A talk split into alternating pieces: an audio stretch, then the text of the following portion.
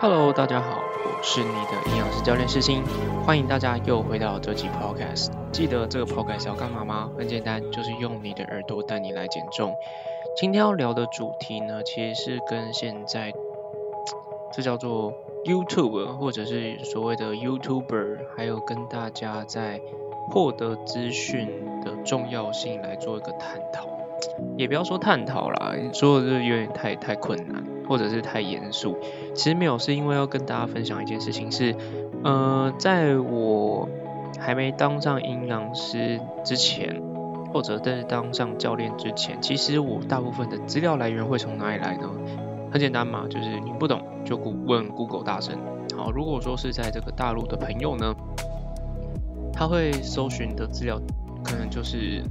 他们的百度一下，对不对？就是像我们说，哎、欸，你有没有 Google 一下？他们就说，哎、欸。嗯、欸，您要不要百度一下 ？OK， 好。所以其实大部分大家的资料来源都会从 Google 上面来。那举呃，我我以台湾来举例好了。那大家看不懂或者不确定的东西就，就、欸、哎把关键字打到 Google 上面，你就会有得到一些资讯。可是大家得到的资讯大部分都是从哪里？就是从 Google 的第一个或第二个排序。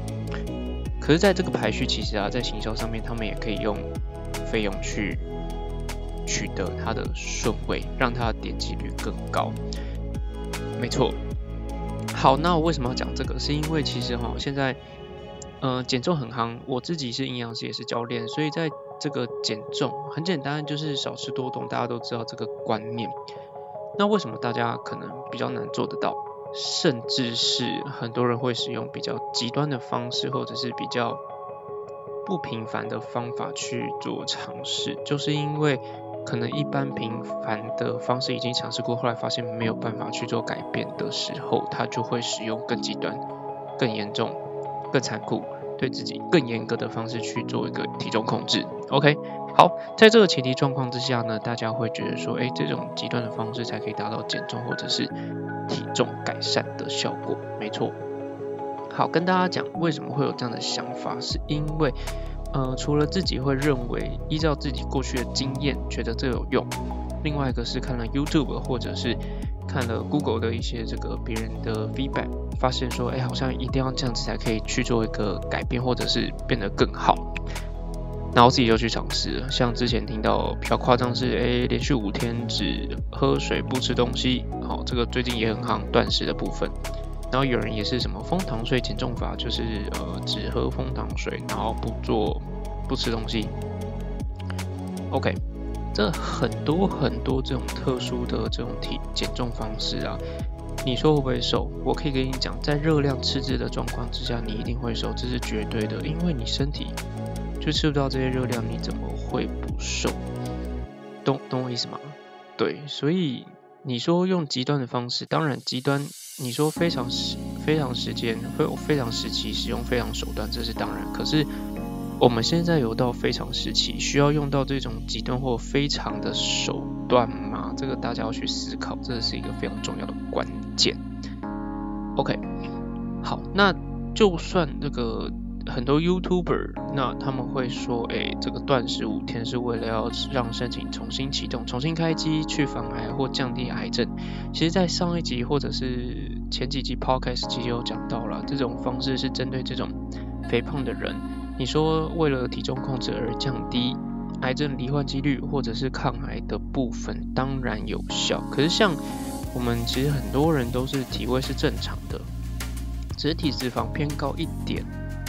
实在是不需要使用这种方式来达到一个体重控制的效果或者是手段。好，那今天要讲的重点其实是，就是呃，在所谓的资源或者是资讯的取得或选择上，大家要特别特别重视。为什么？是因为现在资讯取得非常的容易，例如说增肌减脂好了，之前咳咳我使用 Google 评。Google 的那个引擎搜寻了增肌减脂，好，这是这四个字，在 Google 的上面就发现了高达三百多万则的资料。好，你不可能把三百多万则的资料全部看完，你能做的事情就是可能前面一两个看完，然后大部分都写相同的东西，你就会当做是理所当然，或者是这就是正确的资讯，不包含是你。我有时候也会有这样的认知，会认为说哦，这样大家都是这样写的话，那基本上这个资讯是正确的，没错，我也会这样做。可是后来呢，因为我们是专业人士，我们资料必须要更精确，所以后来我们会使用叫 Google 文献，实验做出怎样的资讯、哦、怎样的结果，我们才会这样讲。所以啊，其实大家会看一些，例如说 YouTuber 上面写什么东西，他们当然也会收集资料，可是大家要思考一件事情是，他收集的资料来源是正确还是不正确，大家要去评估一下。可能大家没有办法去评估，可是至少他在收集资料的时候，你看看他是使用一般的 Google 还是 Google 文献。如果他是使用 Google 文献拿出实验证实的资料，那我觉得他可信的程度可以提高非常非常多。也不要觉得说哦，他是这个专业人士就会认为说他就是非常专业，他讲的话都是对的。要记得一件事情，大家都是人，都有可能会犯错，所以他要跟大家讲一个状况，就是如果你遇到这种比较专业部分，还是要请专业人帮你去做评估，这才可以确定你的资料是正确的，好不好？这真的是非常非常重要。为什么会今天会特别讲这个点？其实是因为呃。在这两天，还有这诶没有，不是这两天，大概是在这一个礼拜的时候，我的讲座比较多，很多人在问我问题的时候，发现这个问题不是他本身的问题，他的问题比较偏向于他看到什么样的资讯，问我这样对还是不对。其实我很高兴他们可以问我这样的问题，是因为他可能会发现这件事情不确定是否是正确的，所以他才会请专业人去评估这件事情对还是不对，至少让他路不会走得太歪。那其实老实说啦，有些 YouTube 上面的资料真的，如果说依照逻辑去讲，可以会发现很多的纰漏。对，例如说之前听到什么眼睛的近视可以逆转啊，然后就像这个断食嘛，就是癌症可以去、呃、预防，好，不吃东西就可以达到预防效果。可是很很很奇怪、很特别的关键是，很多癌症的朋友他真正死亡的原因是因为营养不良。如果说这时候在以这个状况之下，这个这个、临床啦，就是以这个状况之下，你再不给他吃东西，他不会造成更明显的营养不良的情形嘛？这是可能要请大家去思考的事情嘛。然后像那个眼睛的部分，其实这个网络上就是说，哎，网络眼睛，他说你多训练的话，就可以让这个近视可以逆转。好，在这个状况之下，我就说，哎，如果说训练之后可以让你看得比较远，如果例如说你看得远，你眼睛就可以被训练成看远这件事情的时候，我都说，那这样的话，其实我们很多东西都是看近的，是代表说我近视会越来越深。就是相对的，我都说那这样的话，是不是我们近视只会越来越深，而且被训练成只能短视近利？哎、欸，不是，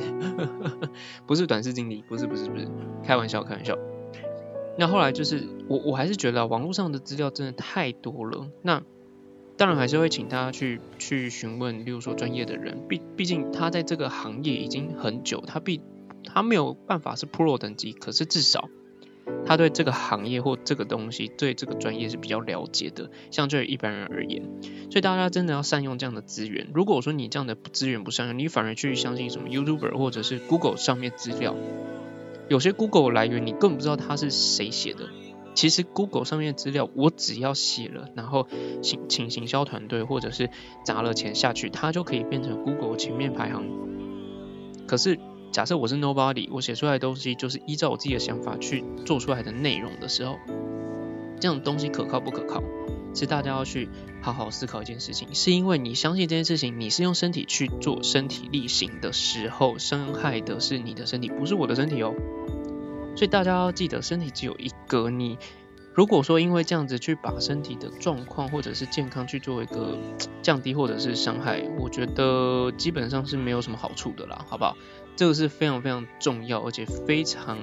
希望大家可以重视的事情。对，那呃，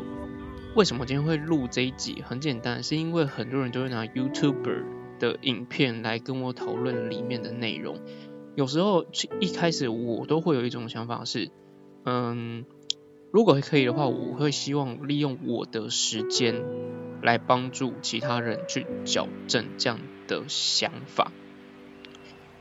可是其实我发现在对谈的过程当中，有些人在发自内心已经相信 YouTuber 讲的话。呃，至于原因是什么，也有可能是 YouTuber 他本来就是意在就是经营 YouTube 这件事情，所以他可能比较有呃，这叫做权威性吗？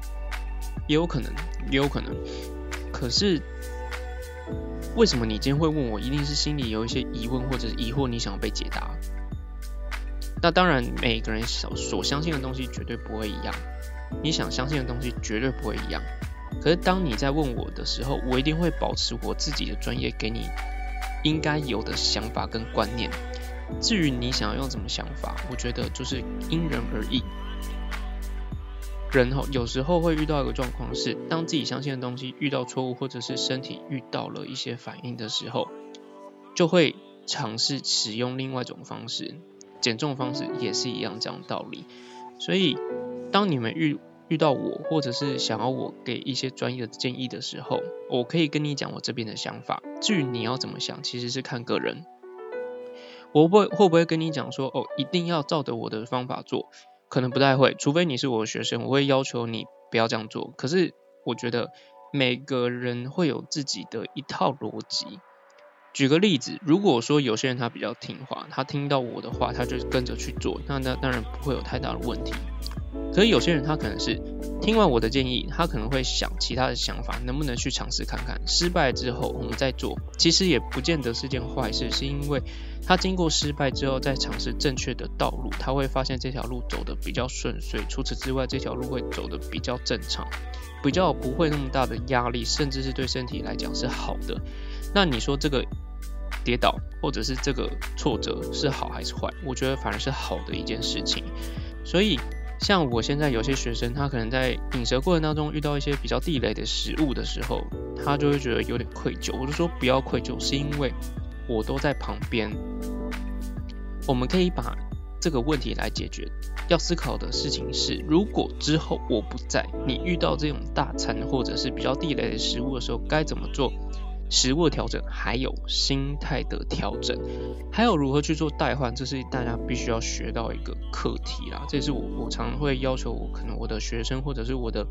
朋友一定要做到的事情。基本上是我的学生啦，因为朋友有时候我我很难去帮助到他们，是因为再讲一次，每个人会有自己的想法。当如果你今天付钱给我，我觉得我就有义务要把这件事情做好。我的想法就很简单。有付钱，我就会把这件事情做好。如果说你今天没有付钱，纯粹是问我的建议或者是我的想法，我会把我想法提供给你。那你要怎么去做？我倒觉得我们都是持开放的想法，是因为在这个状况之下，你有更多的资讯来源，让你去做评估跟哪一种比较适合自己，这是大家可以去做控制的，好不好？所以啊，资料来源这件事情是非常非常重要。就是现在资料来源很多 ，Google、YouTuber、身边的朋友、身边的家人，对，呃，说起来有有一点点也是会有点心寒，是因为很多人会相信，例如说身边的人跟他讲的东西，他就会认为这是正确的。没错，这是人都会有这样的问题。有时候问问看专业的人，所以他的想法会不一样，让你提供不一样的想法的时候，你可以先相信自己所相信的事情。如果说发现了遇到挫折碰壁了，你再去试试看专业人他所讲的东西会不会对你来说有帮助。我觉得都是一种人生体验，你没有办法确定这件事情是好还是坏，你只有办法、呃、去确定这个结果，你体验之后到底对你来讲是好还是坏。好跟坏这也是非常主观的事情，有些人他认为我短期减重达成目标也是好，可是以我们来讲，长时间减重，你不可能用断食来方方式来达到一个长时间的减重效果，对吧？对，所以其实看每个人的看法不一样，那别人就会问专业的人想法如何，我们就会把我们提意见提供给你，是因为我们以我们的角度提供一些比较正确或者是比较好的东西提供给你。你要怎么想，你要怎么去运用，我觉得都是看个人，好吧？好，那今天会录这集 podcast。主要原因很简单，是因为希望可以利用这个 podcast 跟大家讲资讯的重要性，还有资讯的来源真的真的是非常非常重要。是因为现在要取得资讯太容易，你要散播出资讯也是非常容易。可是重点在于一件事情是，这个资讯到底对还是不对，或者是正确性到底 OK 还是不 OK， 这是非常非常重要的关键，好不好？好，那本集 Podcast 是由营养师教练世新所赞助。如果说你对于减重或者是呃，增肌减脂，甚至是运动饮食上有什么任何问题的话，一定要到 Facebook 或者 Instagram 搜寻营养师教练世新，因为我可以呃利用一些时间跟你讨论一下你遇到的问题是在哪里。当然，我可以提供一些想法，至于你要不要去运用，这就是看个人了，好不好 ？OK， 好，那最后记得跟大家讲一件事情 ，Podcast 注意要听。Instagram 最近已经更新了一个一篇文章，是关于呃你要燃脂还是减脂，这两个概念是非常非常重要的。你要的是燃脂还是要减脂，其实不一样。